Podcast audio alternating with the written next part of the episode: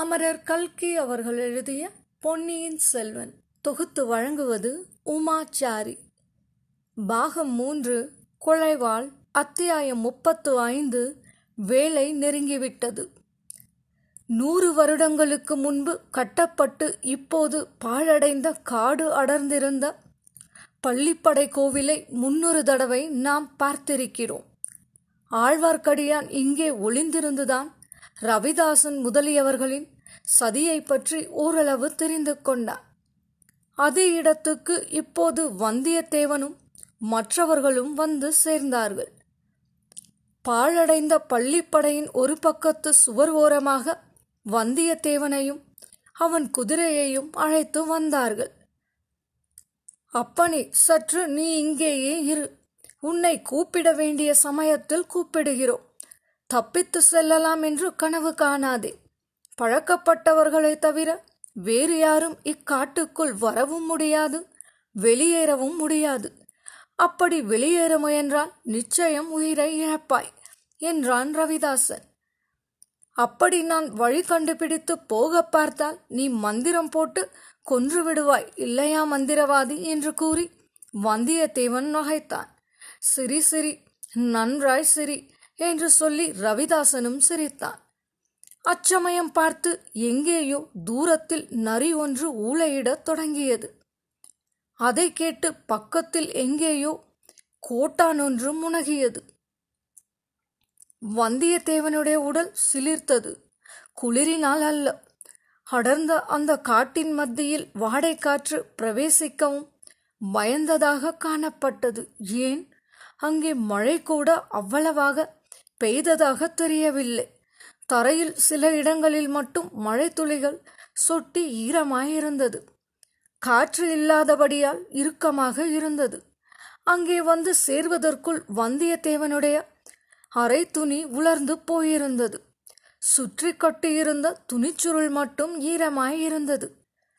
அதை எடுத்து விரித்து பக்கத்தில் கிடந்த பாறாங்கல்லின் மீது உலர்த்தினார். அதே கல்லின் ஒரு மூலையில் வந்தியத்தேவன் உட்கார்ந்து பள்ளிப்படை சுவரின் மீது சாய்ந்து கொண்டார். அவனுக்கு காவலாக அருகில் ஒருவன் மட்டும் இருந்தான். சற்று தூரத்தில் காட்டின் மத்தியில் ஏற்பட்டிருந்த இடைவெளியில் அவனுடன் மற்றவர்கள் வட்ட வடிவமாக உட்கார்ந்தார்கள். பள்ளிப்படைக்கு உள்ளே இருந்து ஒருவன் பழைய சிம்மாசனம் ஒன்றை எடுத்து கொண்டு வந்து போட்டான். அதில் சக்கரவர்த்தி என்று அழைக்கப்பட்ட சிறுவனை உட்கார செய்தார்கள். தீவர்த்திகளில் 2 மட்டும் வைத்துக்கொண்டு மற்றவற்றை அணைத்து விட்டார்கள். அவ்விதம் தீவர்த்திகளை அணைத்தபோது எழுந்த புகை நாலாபுரமும் சூழ்ந்தது. ராணி இன்னும் வரவில்லையே என்றான் ஒருவன். சமயம் பார்த்துதானே வர வேண்டும். 2வது ஜாமத்திலேதான் நானும் வரச் சொல்லியிருக்கிறேன். அதுவரையில் வழுதி குளத்து புகழ் மாலையை யாராவது பாடுங்கள் என்றான் சோமன் சாம்பவன்.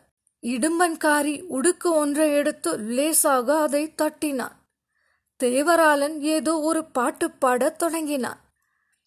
வந்தியத்தேவன் தான் உட்கார்ந்திருந்த இடத்திலிருந்து இதையெல்லாம் பார்த்து கொண்டு இருந்தான், கேட்டுக்கொண்டும் இருந்தான். வழுதி குளம் என்பது பாண்டிய குளம் என்று அவன் அறிந்திருக்கிறான். பாடல் ஏதோ ஒரு சோக பிரலாபமாக அவன் காதில் தொனித்தது. உடுக்கின் நாதமும் சோக பாடலின் இசையும் அவன் உள்ளத்தில் ஒரு நெகிழ்ச்சியை உண்டாக்கின. பாடலில் சிற்சில வார்த்தைகள் அவன் காதில் விழுந்தன. அவற்றிலிருந்து அந்த இடத்தில் 100 வருடங்களுக்கு முன்னால் நடந்த மாபெரும் போரை பற்றிய வரலாறு அவன் நினைவுக்கு வந்தது. ஆம், அங்கேதான் வரகுண பாண்டியனுக்கும் அபராஜித பல்லவனுக்கும் 3 நாட்கள் கொடிய யுத்தம் நடந்தது. பல்லவனுக்கு துணையாக கங்கமன்னன் பிரித்விபதி வந்தான். அப்போரில் மாண்ட லட்சக்கணக்கான வீரர்களைப் போல அம்மகாவீரனும் இறந்து விழுந்தான். அவனுடைய ஞாபகமாக கட்டிய பள்ளிப்படை கோவில்தான் இப்போது சதிகாரர்கள் கூடும் இடமாக அமைந்து இருக்கிறது. கங்கமன்னன் இறந்ததும் பல்லவர் படைகள் சிதறி ஓடத் தொடங்கின. பாண்டிய சைன்யத்தின் வெற்றி நிச்சயம் என்று தோன்றியது. இச்சமயத்தில் சோழர் படைகள் பல்லவர்களின் உதவிக்கு வந்தன. அப்படைக்கு தலைமை வகித்து திருமேனியில் 96 புன் சுமந்த விஜயாலய சோழன் வந்தான். 2 கால்களையும் முன்னமே இழந்திருந்த அவ்வீர பெருங்கிழவனை 4 பேர் தூக்கி கொண்டு வந்தார்கள். 2 கைகளிலும் 2 நெடிய வாள்களை ஏந்தி கொண்டு அவன் பாண்டியர் சைன்யத்தில் புகுந்தான். 2 வாள்களையும் சக்கராகாரமாக சுழற்றி கொண்டே போனான். அவன் சென்ற இடங்களிலெல்லாம் இருபுறமும் பாண்டிய வீரர்களின் உயிரற்ற உடல்கள் மலைமலையாக குவிந்தன. சிதறி ஓடிய பல்லவ சேனா வீரர்கள் திரும்பி வரத் தொடங்கினார்கள். 10,000 வாள்கள் மாலை சூரியனின் மஞ்சள் வெயிலில் மின்னிக் கொண்டு வந்தன. 10,000 வேல்கள் இன்னொரு பக்கமிருந்து ஒளி வீசி பாய்ந்து வந்தன. வாள்களும் வேல்களும் மோதின. 1000-10,000 தலைகள் நாலாபுரமும் உருண்டன. 1000-10,000 உயிரற்ற உடல்கள் விழுந்தன. குதிரைகள் கனைத்துக்கொண்டே செத்து விழுந்தன. யானைகள் பிளிரிக்கொண்டே மாண்டு விழுந்தன. இரத்த வெள்ளத்தில் செத்த மனிதர்கள், மிருகங்கள் உடல்கள் மிதந்தன. 20,000 கொட்டை பருந்துகள் வட்டமிட்டு பறந்து வானத்தை மூடி மறைந்தன. 30,000 நரிகள் ஊளையிட்டு கொண்டு ஓடி வந்து போர்க்களத்தை சூழ்ந்து கொண்டன. ஐயோ ஓ என்ற 50,000 ஓலக்குரல்கள் ஒன்றாய் சேர்ந்து எழுந்தன. விடாதே, பிடி, துரத்து, வெட்டு, குத்து, இவ்விதம் 100,000 குரல்கள் முழங்கின. 15,000 ஜெயபேரிகைகள் ஹதம் அதம் என்று சப்தித்தன. 20,000 வெற்றி சங்கங்கள் பூம் பூம் என்று ஒலித்தன. 60,000 பேய்கள் சிரித்தன. வந்தியத்தேவன் திடுக்கிட்டு கண் விழித்தான். நாலாபுரமும் பார்த்து விழித்தான். பள்ளிப்படை சுவரில் சாய்ந்தபடியே சிறிது நேரம் கண் அயர்ந்து விட்டதாக அறிந்து கொண்டான். அந்த அரை தூக்கத்தில் கொண்ட பயங்கரமான கனவை மறுபடி நினைத்து பார்த்தான். கனவுதானா அது? இல்லை. உடுக்கின் முழக்கத்துக்கு இணங்க தேவராலன் பாடிய பாடலில் போர்க்களத்தை பற்றி செய்த வர்ணனைதான் அப்படி அவன் மனக்கண் முன் தோன்றியிருக்க வேண்டும். அச்சமயம் தேவராலன் பாண்டியர் படைக்கு முன்னால் பல்லவரும் கங்கரும் தோற்று ஓடியதை பற்றி பாடிக்கொண்டு இருந்தான். அதை கேட்டுக்கொண்டிருந்தவர்கள் சிரித்த களிச்சிரிப்புதான் அப்படி அநேகாயிரம் பேய்களின் சிரிப்பை போல ஒலித்தது. வந்தியத்தேவனை திடுக்கிட்டு கண்விழிக்க செய்திருக்க வேண்டும். உடுக்கு முழக்கம் திடீரென்று நின்றது. தேவராலனும் பாட்டை உடனே நிறுத்தினான். சற்று தூரத்தில் ஒரு தீவர்த்தி வெளிச்சம் தெரிந்தது. அது நெருங்கி நெருங்கி வந்தது. தீவர்த்தி வெளிச்சத்தை தொடர்ந்து ஒரு பல்லக்கு வந்தது. பல்லக்கை சுமந்து வந்தவர்கள் அதை கீழே இறக்கி வைத்தார்கள். பல்லக்கின் திரைகள் விலகின. உள்ளே இருந்து ஒரு ஸ்திரீ வெளியில் வந்தாள். ஆம், அவள் பழுவூர் ராணி நந்தினிதான். ஆனால் முந்தடவைகளில் வந்தியத்தேவன் பார்த்தபோது அவள் சர்வ அலங்கார பூஷிதையான மோகினியாக விளங்கினாள்.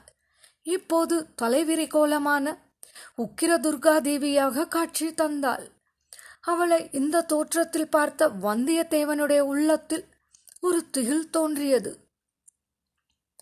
அவன் உடம்பில் ஒரு நடுக்கம் ஏற்பட்டது. நந்தினி பல்லக்கிலிருந்து இறங்கியதும் சிம்மாசனத்தில் வீற்றிருந்த சிறுவனை பார்த்தாள். அவனையே பார்த்த வண்ணம் நடந்து வந்தார். சிறுவனும் அவளையே பார்த்து கொண்டு இருந்தான். மற்ற அனைவரும் அவர்கள் இருவரையும் பார்த்து கொண்டு இருந்தார்கள். சிறுவனை பாழும் மண்டபத்துக்கு தேடி ஓடி வந்த ஸ்திரீ, அவனால் அம்மா என்று அழைக்கப்பட்டவள், சிம்மாசனத்துக்கு பின்னால் நின்று கொண்டு இருந்தார். நந்தினி சிறுவன் அருகில் வந்ததும் தன் இரு கரங்களையும் நீட்டினார். சிறுவன் அவளையும் தனக்கு பின்னால் நின்ற ஸ்திரீயையும் மாறி மாறி பார்த்தான். நீதானே என் அம்மா? இவள் இல்லையே என்று கேட்டான். ஆம் கண்மணி, இவள் ஏன் என்னுடைய அம்மா என்று சொல்லிக் கொள்கிறாள்? அவள் உன்னை வளர்த்த தாய். நீ ஏன் என்னை வளர்க்கவில்லை? ஏன் உன்னுடன் என்னை வைத்து கொள்ளவில்லை? இவள் எதற்காக என்னை எங்கேயோ மலை குகையில் ஒழித்து வைத்து கொண்டிருக்கிறாள் என்று கேட்டான் அந்த குழந்தை. கண்மணி, உன் தந்தையின் விருப்பத்தை நிறைவேற்றுவதற்காகத்தான், உன் தந்தையை கொன்றவர்களை பழிக்கு பழி வாங்குவதற்காகத்தான். ஆமாம், அது எனக்கு தெரியும் என்று சிறுவன் எழுந்து நந்தினியை அணுகினான். நந்தினி அவனை தன் இரு கரங்களாலும் அணைத்து கொண்டாள். உச்சி முகந்தாள். சிறுவனும் அவளை கெட்டியாக பிடித்து கட்டி கொண்டான். மறுபடியும் அவள் தன்னை விட்டு போகாமல் இருக்கும் பொருட்டு அவன் அப்படி பிடித்து கொண்டான் போலும். ஆயினும் இந்த காட்சி நீடித்து இருக்கவில்லை. அவனுடைய பிஞ்சுக்கரங்களை நந்தினி பலவந்தமாக எடுத்து தன்னை விடுவித்து கொண்டாள். சிறுவனை சிம்மாசனத்தில் உட்கார வைத்தாள். மீண்டும் பல்லக்கின் அருகில் சென்றாள். அதனுள்ளிருந்து நாம் முன் பார்த்திருக்கும் வாளை எடுத்து கொண்டாள். பல்லக்கு தூக்கி வந்தவர்களை பார்த்து ஏதோ சமிக்ஞை செய்தாள். அவர்கள் பல்லக்கை தூக்கி கொண்டு சற்று தூரத்தில் போய் மறைவாக உட்கார்ந்து கொண்டார்கள். நந்தினி மீண்டும் சிம்மாசனத்தின் அருகில் வந்தாள். கத்தியை அச்சிம்மாசனத்தின் மீது குறுக்காக வைத்தாள். சிறுவன் அதை அடங்கா ஆர்வத்துடன் பார்த்து கொண்டே, நான் இதை கையில் எடுக்கலாமா என்று கேட்டான். சற்று பொறு என் கண்மணி என்றாள் நந்தினி. பிறகு ரவிதாசன் முதலியவர்களையும் வரிசை கிரமமாக உற்று பார்த்தார். சபதம் எடுத்து கொண்டவர்களை தவிர இங்கு வேறு யாரும் இல்லையே என்று கேட்டார். இல்லை தேவி என்றான் சோமன் சாம்பவன். ரவிதாசனை பார்த்து நந்தினி சேனாதிபதி என்று ஆரம்பித்தாள். ரவிதாசன் சிரித்தான். இன்றைக்கு உமக்கு சிரிப்பாயிருக்கிறது. அடுத்த மாதம் இந்த நாளில் எப்படி இருக்குமோ யார் கண்டது? தேவி, அந்த நல்ல நாள் எப்போது வரப்போகிறது என்று எத்தனையோ காலமாக நாங்கள் காத்து கொண்டு இருக்கிறோம். ஐயா, நாமோ ஒரு சிலர். நம் சக்கரவர்த்தி சின்னஞ்சிறு குழந்தை. சோழ ராஜ்யம் மகத்தானது. சோழர்களின் சேனாபலம் அளவற்றது. நாம் அவசரப்பட்டிருந்தோமானால் அடியோடு காரியம் கெட்டு போயிருக்கும். பொறுமையாக இருந்ததினால் இப்போது காரியம் சித்தியடையும். ரவிதாசரி, நீர் ஏதாவது சொல்ல வேண்டியிருக்கிறதா? இங்கு உள்ள வேறு யாரேனும் ஏதாவது சொல்ல வேண்டியிருக்கிறதா? ரவிதாசன் அங்கே இருந்தவர்களின் முகங்களை வரிசையாக பார்த்து கொண்டு வந்தான். அனைவரும் மௌன விரதம் கொண்டவர்களாய் காணப்பட்டார்கள். தேவி, நாங்கள் சொல்ல வேண்டியது எதுவும் இல்லை. தாங்கள்தான் சொல்ல வேண்டும். சபதம் நிறைவேறும் வேளை நெருங்கிவிட்டது என்றார்கள். எங்கே, எப்படி, யார் மூலமாக நிறைவேறப் போகிறது என்று சொல்லி அருள வேண்டும் என்றார். ஆகட்டும், அதை சொல்வதற்காகவே இங்கு வந்தேன். அதற்காகவே உங்கள் எல்லோரையும் இங்கே தவறாமல் வரச் சொன்னேன். நம்முடைய சக்கரவர்த்தியையும் அழைத்து வரச் செய்தேன் என்றாள் நந்தினி. சிம்மாசனத்தில் வீற்றிருந்த சிறுவன் உள்பட அனைவரும் நந்தினியின் முகத்தையே உற்று நோக்கி கொண்டிருந்தார்கள். அவள் மேலும் கூறினாள், உங்களில் சிலர் அவசரப்பட்டீர்கள். நாம் எடுத்துக்கொண்ட சபதத்தை மறந்துவிட்டேனோ என்று கூட சிலர் சந்தேகப்பட்டீர்கள். அந்த சந்தேகம் அடாதது. மறவாமல் நினைவு வைத்து கொள்ள உங்கள் எல்லோரை காட்டிலும் எனக்குத்தான் காரணம் அதிகம் உண்டு. இல்லை, நான் மறக்கவில்லை. சென்ற 3 ஆண்டுகளாக அல்லும் பகலும் அனவரதமும் நான் வேறு எதை பற்றியும் சிந்திக்கவில்லை. நாம் எடுத்துக்கொண்ட சபதத்தின்படி பழி வாங்குவதற்கு சமய சந்தர்ப்பங்களையும் தந்திர உபாயங்களையும் தவிர வேறு எதை பற்றியும் நான் எண்ணியது இல்லை. எங்கே சென்றாலும், என்ன காரியம் செய்தாலும், யாரிடம் பேசினாலும் நமது நோக்கம் நிறைவேறுவதற்கு அதனால் உபயோகம் உண்டா என்பதை தவிர வேறு நினைவு எனக்கு இல்லை. சமய சந்தர்ப்பங்கள் இப்போது கூடியிருக்கின்றன. சோழ நாட்டு சிற்றரசர்களும் பெரும்தர அதிகாரிகளும் இரு பிரிவாக பிரிந்திருக்கிறார்கள். பழுவேட்டரையர், சம்புவரையர் முதலானோர் மதுராந்தகனுக்கு பட்டம் கட்ட முடிவு செய்துவிட்டார்கள். கொடும்பாலூர் பூதி விக்ரமகேசரியும் திருக்கோவலூர் மலையமானும் அதற்கு விரோதமாயிருக்கிறார்கள். பூதி விக்ரமகேசரி தென் திசை சைன்யத்துடன் தஞ்சை நோக்கி வருவதாக கேள்விப்படுகிறேன். திருக்கோவலூர் மலையமான் படை திரட்டி வருவதாகவும் அறிகிறேன். இருதரப்பாருக்கும் எந்த நிமிடமும் யுத்தம் மூழலாம். தேவி, அப்படி யுத்தம் மூழாதிருப்பதற்கு தாங்கள் பெருமுயற்சி செய்து வருவதாக கேள்வியுறுகிறோம். கடம்பூர் சம்புவரையர் மாளிகையில் சமரச பேச்சு நடக்கப் போவதாக அறிகிறோம். ஆமாம், அந்த ஏற்பாடு செய்திருப்பது நானேதான். ஆனால் என்ன காரணத்திற்காகவென்று உங்களால் யூகிக்க முடியவில்லையா? முடியவில்லை ராணி. ஒரு பெண் உள்ளத்தின் ஆழத்தை கண்டுபிடிக்க சர்வேஸ்வரனால் கூட முடியாது என்று பெரியோர்கள் சொல்லியிருக்கிறார்கள். எங்களால் எப்படி முடியும்? அது உங்களால் முடியாத காரியம்தான். நான் சொல்கிறேன், தெரிந்து கொள்ளுங்கள். நம்முடைய சபதம் நிறைவேறுவதற்கு முன்னால் சோழ ராஜ்யத்தில் இந்த உள்நாட்டு சண்டை மூண்டால் அதன் விளைவு என்ன ஆகும் என்று சொல்ல முடியாது. சுந்தர சோழன் இன்னும் உயிரோடு இருக்கிறான். அன்பில் பிரம்மராயன் ஒருவனும் இருக்கிறான். இவர்கள் தலையிட்டு இரு கட்சிக்காரர்களையும் அடக்கி விடுவார்கள். அல்லது ஒரு கட்சி தோற்று இன்னொரு கட்சி வலுத்து விட்டாலும் நமது நோக்கம் நிறைவேறாது. அதற்காகவே இந்த சமாதான பேச்சை இப்போது தொடங்கியிருக்கிறேன். சண்டை உண்மையாக மூழுவதற்குள்ளே நம் நோக்கத்தை நிறைவேற்றிவிட வேண்டும். அப்படி நிறைவேற்றிய பிறகு சோழ ராஜ்யத்து சிற்றரசர்களுக்குள் மூழும் சண்டைக்கு முடிவே இராது. ஒரு கட்சியாரும் சர்வநாசம் அடையும் வரையில் சண்டை நடந்து கொண்டே இருக்கும். இப்போது தெரிகிறதா சமாதான பேச்சு தொடங்கியதன் காரணம் என்றாள் நந்தினி. இதை கேட்டதும் அங்கே சூழ்ந்து நின்றவர்கள் எல்லோருடைய முகங்களிலும் வியப்புக்கும் உற்சாகத்துக்கும் அறிகுறிகள் காணப்பட்டன. பழுவூர் இளையராணியின் மதிநுட்பத்தை வியந்து அவர்கள் ஒருவருக்கொருவர் மெல்லிய குரலில் பேசிக்கொண்டார்கள். ரவிதாசனுக்கும் ஆச்சரியப்படாமல் இருக்க முடியவில்லை. தேவி, தங்களுடைய அபூர்வமான முன் யோசனை திறனை வியக்கிறோம். சமாதான பேச்சின் கருத்தை அறிந்து கொண்டோம். ஆனால் சபதம் நிறைவேறும் நாள் நெருங்கிவிட்டது என்கிறீர். அதை நடத்துவது யார், எப்போது, எப்படி என்றார். அதற்கும் சேர்த்துத்தான் இந்த யுக்தி செய்திருக்கிறேன். சமாதான பேச்சு என்ற வியாஜத்தின் பேரில் நமது முதற்பகைவனை கடம்பூர் சம்புவரையர் மாளிகைக்கு வரும்படி அழைப்பு அனுப்பியிருக்கிறது. அவன் அங்கே கட்டாயம் வந்து சேருவான். நம்முடைய சபதத்தை அங்கேதான் நிறைவேற்றியாக வேண்டும். வீரபாண்டிய சக்கரவர்த்தியின் ஆபத்து உதவிகளே, உங்களுடைய பழி தீரும் வேலை நெருங்கிவிட்டது. இன்றைக்கு சனிக்கிழமை அல்லவா? அடுத்த சனிக்கிழமைக்குள் நம்முடைய சபதம் நிறைவேறிவிடும். அங்கே இருந்த 20 பேர்களும் ஏக காலத்தில் ஆகாகாரம் செய்தார்கள். சிலர் துள்ளி குதித்தார்கள். உடுக்கு வைத்திருந்தவன் உற்சாக மிகுதியினால் அதை 2 தடவை தட்டினான். மரக்கிளைகளில் தூங்கிக் கொண்டிருந்த ஆந்தைகள் விழித்து உருமிக்கொண்டு வேறு கிளைகளுக்கு தாவின. வௌவால்கள் சடசடவென்று சிறகுகளை அடித்து கொண்டு ஓடின. வந்தியத்தேவனுடைய குதிரை உடம்பை சிலிர்த்து கொண்டது. வந்தியத்தேவனும் நிமிர்ந்து பார்த்தான்.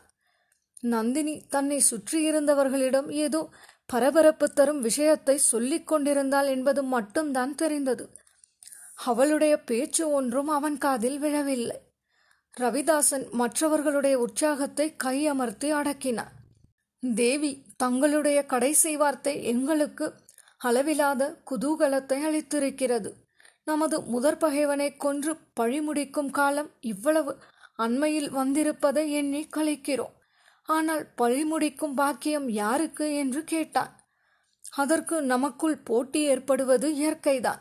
அதை யாருக்கும் மனத்தாங்கல் இல்லாத முறையில் முடிவு செய்வதற்காகவே வீரபாண்டியரின் திருக்குமார சக்கரவர்த்தியை இங்கு அழைத்து வர செய்தேன். வீரபாண்டியரின் கத்தியும் இதோ இங்கே இருக்கிறது. இந்த சின்னஞ்சிறு குழந்தை தந்தையின் கத்தியை தொட்டு நம்மில் எவர் கையில் கொடுக்கிறதோ அவர் பழி முடிக்க வேண்டும். மற்றவர்கள் அக்கம் பக்கத்தில் உதவிக்கு சித்தமாக நிற்க வேண்டும். ஏற்றுக்கொண்டவர் தவறிவிட்டால் மற்றவர்கள் முன்வந்து முடிக்க வேண்டும். கடம்பூர் மாளிகைக்குள்ளேயே நான் இருப்பேன். இடும்பன்காரி கோட்டை காவலர்களில் ஒருவனாக இருப்பேன். பழிமுடிக்கும் பொறுப்பு ஏற்றுக்கொண்டவர் மாளிகைக்குள் பிரவேசிப்பதற்கு நாங்கள் உதவி செய்வோம். இந்த ஏற்பாடுகளுக்கெல்லாம் சம்மதம்தானே? ஆபத்து உதவிகள் ஒருவரையொருவர் ஆர்வத்துடன் பார்த்து கொண்டார்கள். எல்லோருக்கும் அந்த ஏற்பாடு சம்மதமாகவே தோன்றியது. ரவிதாசன் கூறினான், தாங்கள் சொன்னது சரியான ஏற்பாடுதான். அதற்கு நாங்கள் எல்லோரும் சம்மதிக்கிறோம். ஆனால் இன்னும் ஒரு விஷயம், பழிமுடிக்கும் பொறுப்பு யாருக்கு கிடைக்கிறதோ அவர் சொல்கிறபடி மற்றவர்கள் கண்டிப்பாக கேட்கிறது என்று வைத்து கொள்ள வேண்டும். சக்கரவர்த்திக்கு பிராயம் வருகிற வரையில் பழிமுடித்தவன் இட்டதே சட்டம் என்று மற்ற அனைவரும் நடந்து கொள்ள வேண்டும். இதை கேட்ட நந்தினியின் முகத்தில் புன்னகை அரும்பியது. என்னையும் உட்படுத்தி தானே சொல்கிறீர் என்று கேட்டாள். ஆம் தேவி, விதிவிலக்கு செய்ய முடியாது என்றான் ரவிதாசன். சந்தோஷம். இப்போது ரவிதாசன் கூறியதும் உங்கள் எல்லோருக்கும் சம்மதம்தானே என்று நந்தினி மற்றவர்களை நோக்கி வினவினாள். எல்லோரும் ஒருவரையொருவர் பார்த்தார்கள். மறுமொழி சொல்வதற்கு தயங்கினார்கள். சிலருக்கு அந்த ஏற்பாடு சம்மதமில்லை என்று தோன்றியது. சோமன் சாம்பவன், அது எப்படி நியாயமாகும்? நமக்கு எல்லா உதவியும் அளித்து வரும் தேவியை எப்படி பொது விதிக்கு உட்படுத்த முடியும் என்று கேட்டார். என்னை பற்றி கவலை வேண்டாம். நான் உயிர் வாழ்ந்திருப்பதை வீரபாண்டிய சக்கரவர்த்தியின் கொடூர கொலைக்கு பழி வாங்குவதற்காகத்தான். அந்த பழியை முடித்து கொடுக்கிறவர் யாராயிருந்தாலும் அவருக்கு நான் என்றென்றும் அடிமையாக இருக்க சித்தம் என்றாள் நந்தினி. பின்னர் இந்த பேச்சுக்களையெல்லாம் புரிந்தும் புரியாமலும் கேட்டுக்கொண்டிருந்த சிறுவனை நந்தினி தேவி பார்த்து, என் கண்மணி, இந்த வீரவாள் உன் தந்தையினுடையது. இதை உன் பிஞ்சு கொயினால் எடுத்து இங்கே உள்ளவர்களில் உனக்கு யாரை அதிகமாய் பிடித்திருக்கிறதோ அவர்களிடம் கொடு என்றார்.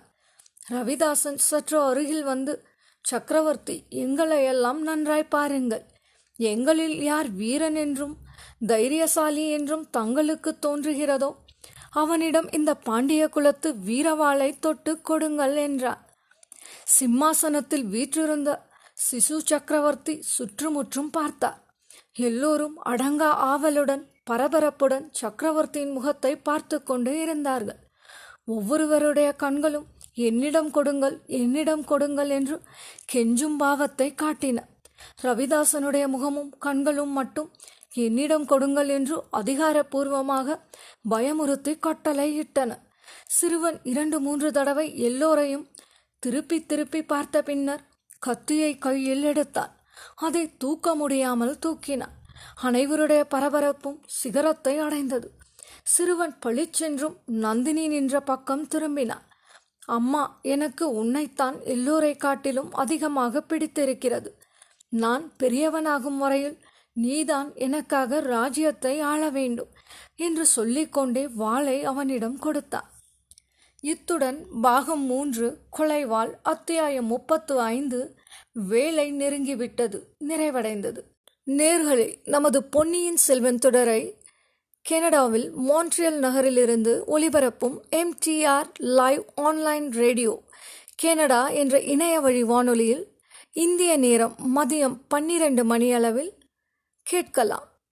நேயர்களே, உங்கள் மேலான கருத்துக்களை மின்னஞ்சல் ஊடாக தெரியப்படுத்தவும். மின்னஞ்சல் முகவரி umaachari2015@gmail.com. இணைந்திருங்கள் நேயர்களே பொன்னியின் செல்வனோடு. குரல் வண்ணம் உமாச்சாரி. நன்றி.